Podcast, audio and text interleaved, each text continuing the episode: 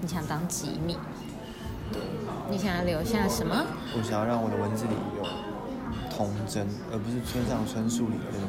青少年，而不是青那、少啊人年。家这个也是一种风格啊，对啊，但但只是可能你不会喜欢而已啊。就是不是喜欢啦，就说很多东西过了就过了，可是我觉得生命里的那些很